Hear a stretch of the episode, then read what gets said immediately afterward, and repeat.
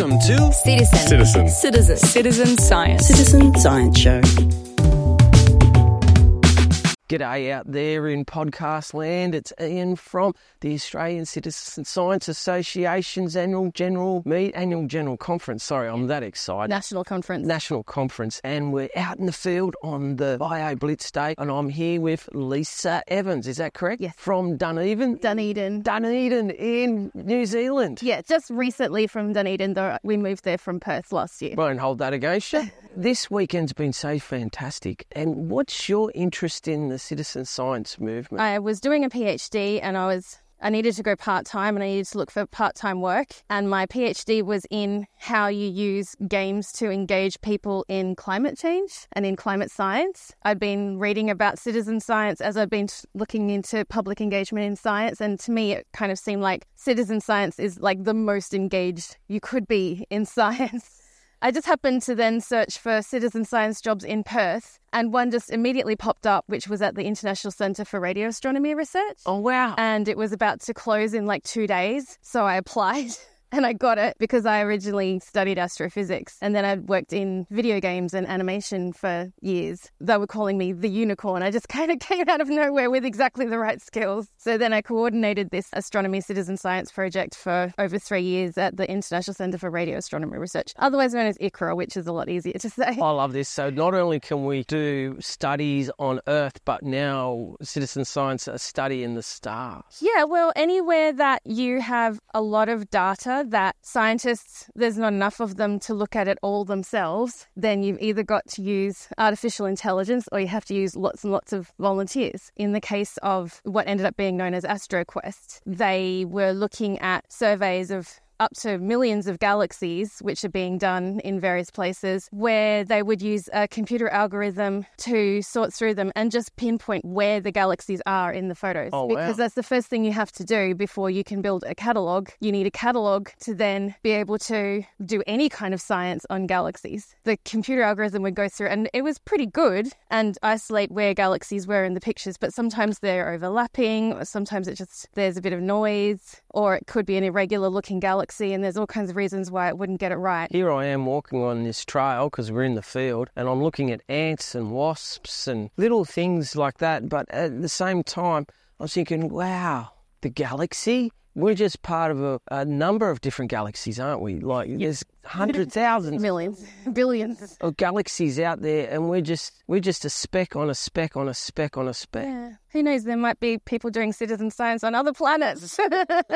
Yes, uh, in other galaxies. they might have whole other ways of doing science. Nah, that's amazing. So, how can people get involved in the astrology side? Astronomy. Astronomy. Astrology is the less scientific discipline where people try to use stars and planets to either predict the future or tell you something about your personality. But this is, yeah, astronomy is people who use telescopes and look into space. And have you ever seen anything really unusual? Just some really gorgeous interacting galaxies were picked up in the survey that we were analyzing. Some you get things like gravitational lensing, which is a general relativistic effect where if you've got an object behind something that's really really big, light gets bent around the foreground object and you can get multiple copies of the the object that was behind it. So you might see like this kind of halo of four different galaxies around another galaxy because that one was behind it and the light got bent, which is really cool. There's lots of nice things like that. There was a discovery that was made through the precursor project to AstroQuest, which was, something like green pea galaxies. It was these little green blobs. One of the citizen scientists saw it and was like, "I've never seen anything like Not that." Not little before." green men. No, no, no. Those are pulsars. You know the story of the discovery of pulsars? No. brilliant lady called Jocelyn Bell Burnell, who was a PhD candidate, and she was doing some radio astronomy for her PhD, but she got this signal that was just very, very regular, these regular blips, and she had no idea what they were. And she put LGM question mark or something like that on the printout of the signal because she thought little green men. She couldn't work out how something there would be some kind of natural source for this very regular pulse, but actually that was the discovery of pulsars. Oh, Which wow. are stars which are rotating. As they rotate, they kind of emit this pulse as they come around. So, so they've got a very regular period. So, yeah, she discovered that. But then at the time, because she was a PhD student, it was her supervisor who got the Nobel Prize. Oh, re- but she, I mean, she understands why that was. Everyone else is outraged for her, but she doesn't really mind. and, and how did you get started in looking at the stars? Well, my dad is a science teacher, or he's retired now. He was the kind of science teacher dad who would always take us out to, you know, amateur astronomy nights and things. If there was any kind of interesting event going on, we'd have to go to it. He'd take us out in the backyard with our friends at birthday parties and show us sunspots using a telescope. oh, really? We'd be the kids at school if there was a solar eclipse. He made us a little pinhole thing to look at it. So you'd hold up paper with a pinhole in it and shine it on another piece of paper. And everyone else at school was going, Why are you doing that? You're not supposed to look at it directly. And they're all kind of going, We're looking up. wow. So it was your dad that got you into this? Yeah, and he always insisted that I had to do physics and astronomy. I was almost equally interested in art and writing, and I almost ended up doing fine arts or journalism. And dad was like, no, no, no, do the physics, do the physics. So I did that. but then I ended up more in science communication and in 3D animation and game design because it's kind of combining both. Yeah. You, Yeah, and, and doing the Citizen Science Project was like, coordinating that was a, a really great combination of those skills because you get to do communications, work with all the pretty pictures of all the galaxies, build a website and that kind of thing. But there's also physics and science involved. So it's, I like those kind of areas where you get to combine different Disciplines. skills and disciplines. Yeah. overlapping and see what comes out of it. Yeah. Wow. I know everyone's going to ask me, have you ever seen any aliens or UFOs in your um, travels? I mean, I would Observations, I, should call them, shouldn't I? You can see funny things in the sky that you don't know what they are, but my assumption is usually that, you know, it might be the International Space Station or, yeah, I'll always look up if I see something traveling overhead, I'm not sure what it is, I'll look up, is the International Space Station coming over? Maybe it's Elon Musk's thing. I've just gone blank on the name. Is satellites? Yeah, the satellites. Starlink. Starlink. Yeah. It could be that these days. A lot of people are seeing that and going, What is it? What is it? It's Starlink. it could just be a meteor shower. It could be some kind of aircraft flying overhead. So I just tend to make the assumption that it's probably got a good explanation and I don't jump to, to being aliens. So yeah, no, I haven't seen anything personally. Sorry. I'm one of those boring people. It's like, but doesn't science just take all the wonder and magic out of life? It's like, no, we've just got different explanations for things or come to different conclusions about things, but it's still exciting. yeah. To me, it is. So, if people want to get involved in looking at the stars in a citizen science project, In actual fact, most of these projects you do on your computer because what they want you to do is process a lot of data. One place to look for that is a platform called Zooniverse. Zooniverse. Might have mentioned to you already. No, no, no one's mentioned Zooniverse. Oh, okay, because um, Zooniverse started off as a project called Galaxy Zoo, which was a similar kind of galaxy analyzing type project. And then it grew into a platform where lots of people could put lots of different citizen science projects online. And they're all ones that you do using your computer. There's a wide range of projects on there now, but there's still this thread of different astronomy rela- related ones. And there's an ongoing project called Radio Galaxy Zoo, which is about helping to analyze data from radio astronomy of galaxies. They've had a few different iterations of that project where you, they're asking you to do slightly different things, and they've just released a new version of Radio Galaxy Zoo, and that involves a lot of people in Australia as well as multiple different countries. Okay, so could you just say that one more time? Radio Galaxy Zoo. Radio Galaxy Zoo. Did you all hear that out there in podcast land? Yeah, and if you go to the platform called Zooniverse, which is Z O O N I V E R S E, then there's a range of different projects on there that you can get involved in. Oh, beautiful. There have been projects that do involve going out at night and looking at the stars. There was one where they were tracking sightings of meteors and asteroids and things. I think was called Fireballs in Space, but I'm not sure if that's still going. So there can sometimes be really cool ones where you do go outside, but mostly they want you to look at pictures. Oh, really? taken with different types of telescopes and observatories. Yeah. The reason why AstroQuest was happening is because in Western Australia, they're now in the process of building the Square Kilometre Array, which is the biggest radio observatory that's ever been built. Part of it is in Western Australia and the other part is in South Africa. It's that big, it can't fit in all of Western Australia. No. if you have them spread apart together, they form an even bigger observatory. Oh, so it's like putting out a big net Yeah, in a way. in a way. So they've got two points and then Yeah, there's all kinds of things you can do with coordinating different radio observatories from different parts of the world. You make a bigger and bigger and bigger telescope. That's how they got that first photo of a black hole by combining observations from different observatories around the world. no, it sounds like a really interesting project. Not an expert on um, the fine details because I'm more involved in like the communication side.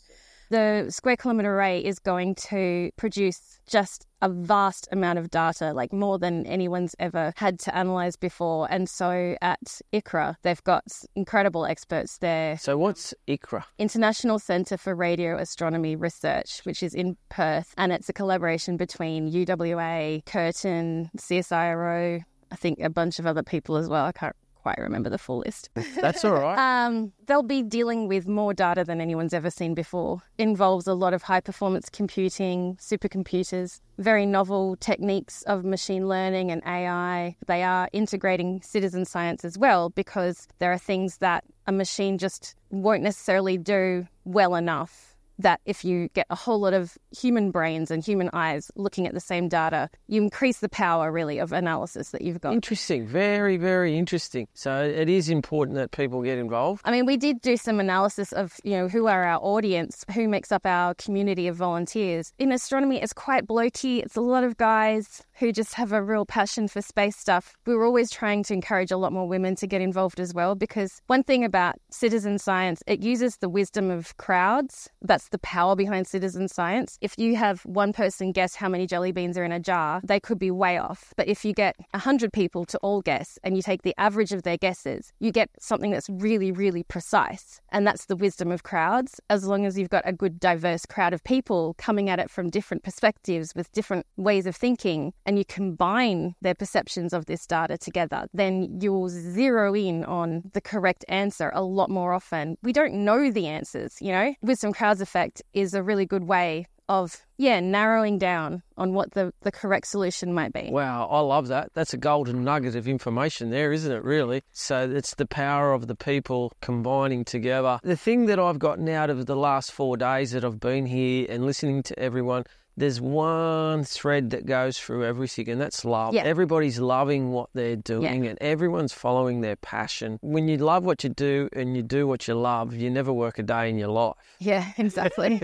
if you think it's work, it's really not for you. But if you love it, then come on down. Yeah. Beautiful. I've looked up to the stars, and, and you know, one thing that I'm always big on is history. Yeah. The ancient astronomers, they had a, a really good take on, on the solar system and the stars back in the days. And, and I was in Scotland once, and there was an island off Scotland called Orkney Island. And they said, See this mound here? This mound here's been for 2,000 years, and the sun shines through this door. I think it was the, the summer equinox the sun comes in and hits here perfectly. Has science these days been looking at what actually happened in ancient times with the people who study the stars? yeah, there's some really interesting stuff going on. I'm just looking at the name of somebody that I've just gone blank on. I never worked it out until sort of very lately.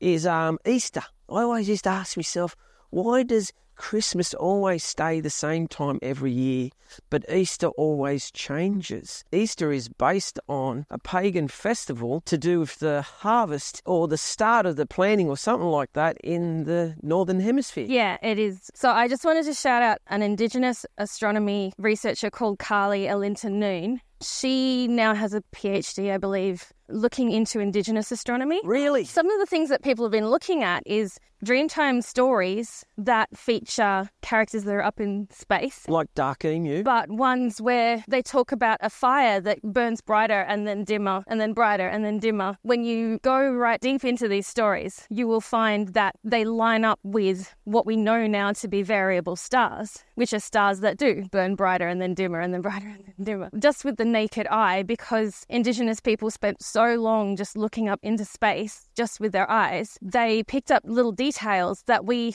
really don't see anymore because there's too much light pollution and we're just not, we don't spend anywhere near the same time just looking at stars with our own eyes. And if you look into the stories, those details are there. Oh, wow. There's also details about, you know, asteroids or meteors that have fallen to Earth and you can actually date them back to maybe 10,000 years ago, and people are still telling those stories. Oh, really? Yeah, there's a lot of just incredible Indigenous astronomy out there. I'm not an expert on it, so I could be giving people the wrong impression about some of this. But if you go to the source, there's a few different researchers that are doing incredible work in that area. It's really worth looking into. Yeah, no, that sounds great. I know I go out to Wilcannia, out near Broken Hill a fair bit, and I got a few uh, Aboriginal friends out there. Blinky Bill, how you going? When they take me out hunting their traditional ways, they go, look, there's dark emu up there, and this particular time the emus are laying their eggs, and at this particular time we can go out and get them. And by the time that's finished, it's it's over. Blew me away that they actually hunt eggs, and there's lots of different stories like that. People don't even know about, do they? Yeah, I mean, they were doing science. I mean, we have to be careful to understand that the way we think of science is based in this Western cultural tradition. We tend to think of that as the right way to investigate nature and the universe, as if there's only one way to do it. But Indigenous people around the world have all come up with different ways of knowing and different knowledge systems. And there's a lot more work going now into actually merging those different knowledge systems and recognizing that they are all equal ways of investigating nature. They're just different, you know?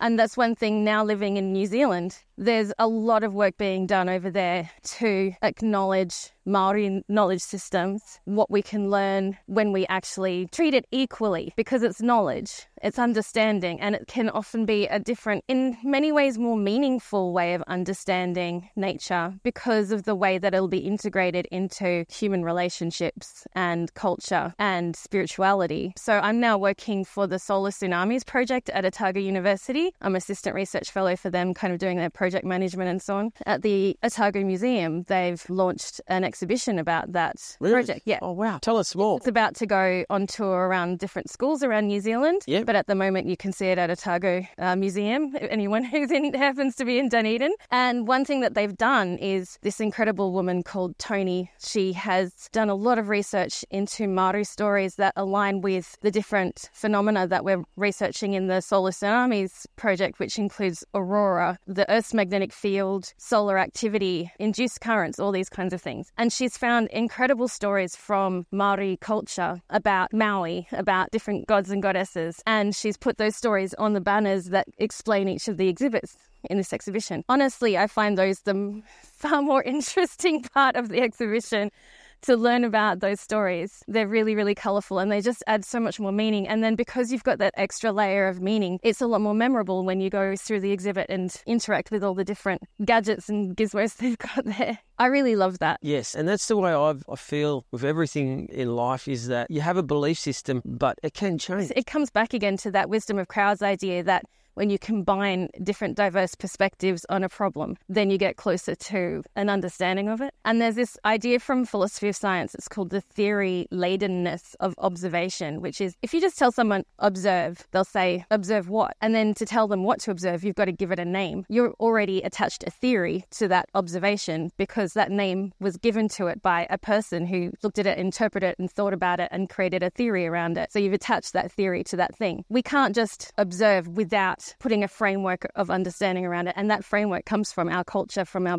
history, our background, our language. Our belief system. Yes, so everything is biased right from that point of observation. If you have people whose observations are all based in different types of theories, yeah, it just gives you those multiple perspectives that you can then try to combine into a bigger picture. Well, thank you very much for your time today. It's been an absolute pleasure talking to you. We've met another legend, silent achiever, and I never even knew that this existed until today. Thank you very much for coming on the show. Thank you.